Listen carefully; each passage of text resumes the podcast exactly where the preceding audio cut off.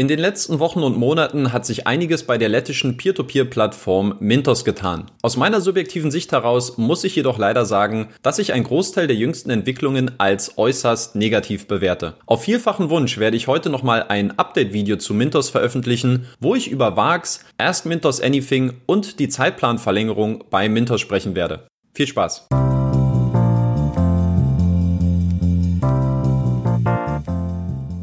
Bevor es losgeht, noch zwei kurze Vorbemerkungen. Erstens, wie immer handelt es sich hierbei lediglich um meine persönliche Meinung und Einschätzung. Egal, ob ihr mir zustimmt oder das Thema anders seht, schreibt es mir bitte gerne in die Kommentare und lasst uns dazu austauschen. Sollte YouTube euren Kommentar löschen, was in der letzten Zeit leider häufiger vorgekommen ist, formuliert den Kommentar bitte um und postet es erneut. Ich bin der Letzte, der hier eine Zensur betreibt und ich freue mich über konträre Meinungen, welche die Diskussion beleben. Zweitens, ich war mir in der Vergangenheit nie zu schade dafür, die Motive und Entwicklungen von Mintos auch kritisch zu hinterfragen. Siehe zum Beispiel das Video, wo die Aufsichtsbehörde FCA einen Mintos-Antrag für die Regulierung in Großbritannien abgelehnt hat oder welche wahren Gründe hinter dem Launch von Invest Access standen. Ein Produkt, welches ich nie benutzt oder dafür Werbung gemacht habe, weil es einfach nicht meinen Anforderungen entsprochen hat. Dass jetzt in kurzer Zeit ein drittes Video mit negativem Tenor über Mintos erscheint, soll kein gezieltes Bashing oder Stimmungsmache gegen den lettischen Peer-to-Peer-Marktplatz sein. Doch wenn ich Missstände beobachte und diese für begründet halte, fühle ich mich auch dazu verpflichtet, darüber zu berichten. Am Ende schieße ich mir dadurch nicht nur selbst aus Monetarisierungssicht ins Knie, sondern ich gefährde damit indirekt auch mein eigenes Investment bei Mintos, welches immer noch im hohen vierstelligen Bereich liegt. Es ist also auch für mich persönlich ein sensibles und kein einfaches Thema. Ich hoffe, ihr respektiert das und wisst meinen Einsatz für euch zu schätzen. Daher würde ich euch jetzt schon kurz bitten, den Like-Button zu drücken, um noch mehr Investoren für die aktuellen Zustände bei Mintos zu sensibilisieren.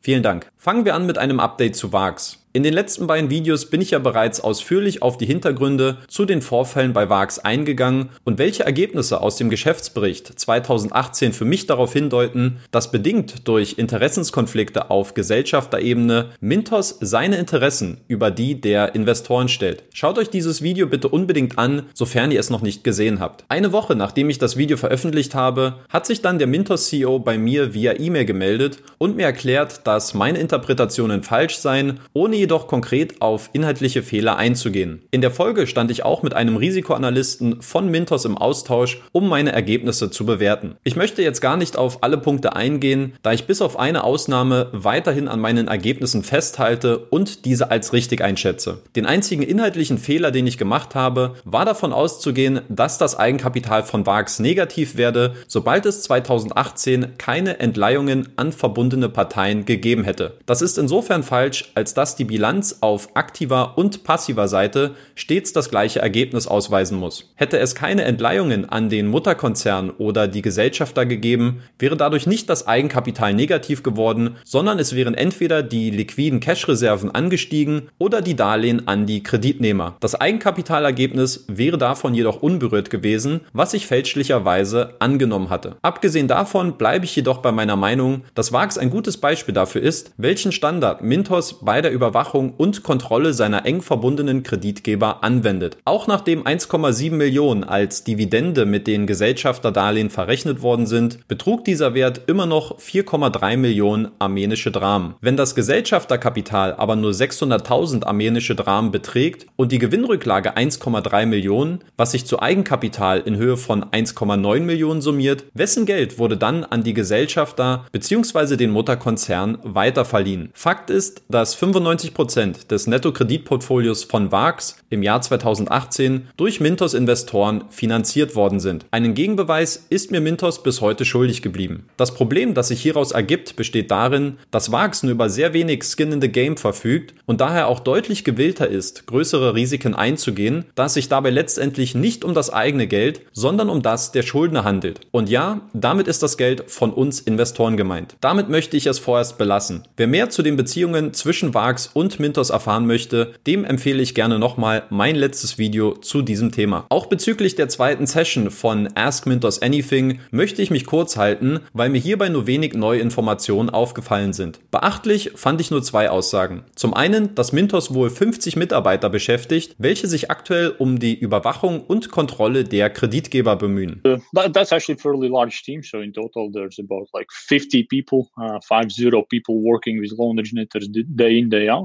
Ganz ehrlich, ich kann mich nicht daran erinnern, dass Mintos in den letzten Monaten mal einen Kreditgeber proaktiv vom Marktplatz entfernt hätte, weil sich dort Probleme angedeutet hatten. Oder wie sieht das bei euch aus? Die Reaktionen erfolgten in erster Linie immer nur reaktiv und wenn ein Kreditgeber bereits Probleme damit hatte, die ausstehenden Kreditforderungen zurückzuzahlen. Ob man für diese Vorgehensweise so ein umfangreiches Team benötigt, lasse ich mal im Raum stehen. Zum anderen fand ich auch das Zurückrudern bezüglich der Finco-Gruppengarantie recht amüsant. Wurde diese im Vorfeld von Forward Flow noch mehrmals als Sicherheit verkauft, konnte man im Nachgang nur noch sehr wenig davon hören. Ja, ich weiß, die Forward Flows wurden mittlerweile zurückgekauft, aber ich wäre nicht verwundert, verwundert, wenn uns das Thema Finco-Gruppengarantie auch noch in Zukunft beschäftigen wird. Den getroffenen Aussagen des Mintos-CEOs, dass es besser sei, einen normalen Inkasso-Prozess stattfinden zu lassen, anstatt eine Rückkaufgarantie zu provozieren, kann ich soweit zustimmen. Das schützt in erster Linie aber deutlich mehr den betroffenen Kreditgeber und erst als Konsequenz daraus auch die Interessen der Investoren. Aber es war schön für mich zu hören, dass es sich bei der Gruppengarantie tatsächlich nicht um Folgendes handelt.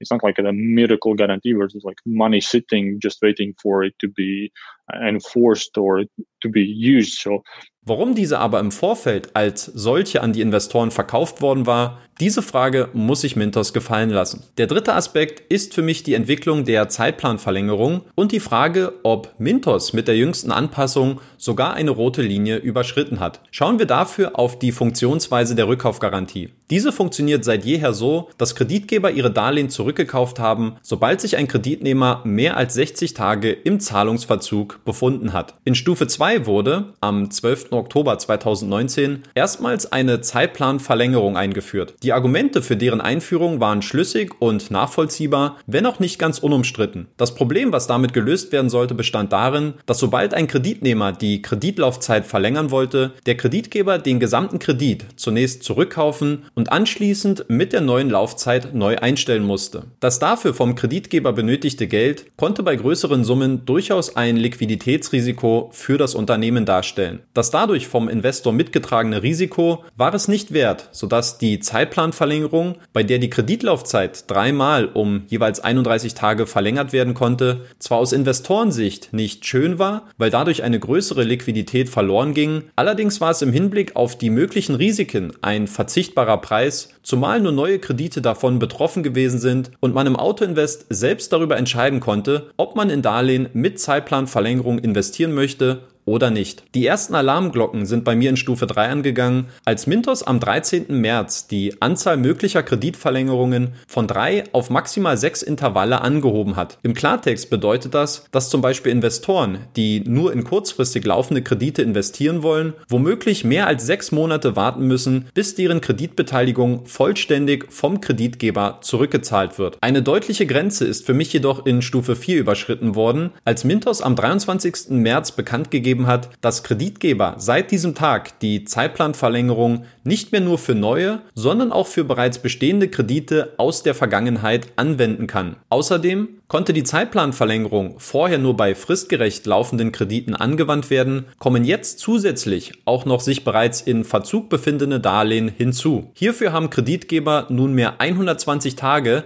statt der vorherigen 60 Tage Zeit, um den Kredit zurückzukaufen. Um es ganz offen zu sagen, Mintos hat hiermit nicht nur die Entscheidungsgewalt seiner Investoren komplett entmündigt und verdeutlicht, wie bedrohlich die wirtschaftliche Situation wohl für viele Kreditgeber zu sein scheint, sondern es hat aus meiner Sicht auch noch gleichzeitig gegen die eigenen AGBs und Nutzervereinbarungen verstoßen. In 6.8 der Nutzervereinbarung heißt es sinngemäß, dass keine Änderungen auf bereits abgeschlossene Abtretungsvereinbarungen durchgeführt werden dürfen, sofern diese den Nutzer benachteiligen. Dass Mintos hierbei wohl argumentiert, dass das wirtschaftliche Überleben der Kreditgeber im Interesse der Investoren sei, mag oberflächlich wohl zutreffend sein, jedoch bin ich mir zu 1000 Prozent sicher, dass eine einseitige Anpassung der Nutzungsbedingungen, welche ohne Einverständnis der Investoren geschieht, in keinem regulierten Markt der Welt möglich wäre. Für mich ist das ein ganz klarer Offenbarungseid, den Mintos hier seinen Investoren zumutet. Bei allem Mitgefühl für die wirtschaftlich außergewöhnliche Situation, hervorgerufen durch die Ausbreitung des Coronavirus, sollten sich Investoren bewusst werden, dass hierbei unsere Liquidität als Preis genommen wird, damit Kreditgeber die Laufzeiten beliebig oft verlängern können. Und das Ganze auf einer rechtlichen Basis, welche für mich weder erkennen noch nachvollziehbar ist, nur damit wirtschaftlich schwache Kreditgeber für noch längere Zeit durch uns geschützt werden. Für mich hat Mintos damit einen Punkt erreicht, an dem es mir sehr schwer fällt, diesem Marktplatz mein Geld anzuvertrauen. Unabhängig davon, ob Mintos nochmal die Kurve bekommen sollte oder nicht. Die Kirsche auf der schlecht schmeckenden Sahnetorte bekam ich allerdings erst in den letzten Tagen serviert, weil ich mich nämlich gegen die Anpassung der Zeitplanverlängerung ausgesprochen und dafür wie angeboten das Serviceteam von Mintos kontaktiert hatte, bekam ich folgende Nachricht zurück. Obwohl ich Mintos meine Investorennummer mitgeteilt und diese vollen Zugriff auf meine Kredite haben sollten, musste ich nun also einen Export aller betroffenen Darlehen ziehen? Und wozu benötigt Mintos 14 Tage, um die Vorfälle dann zu untersuchen? Welchen Unterschied soll das am Ende machen? Für mich sind das mittlerweile traurige Zustände bei Mintos geworden,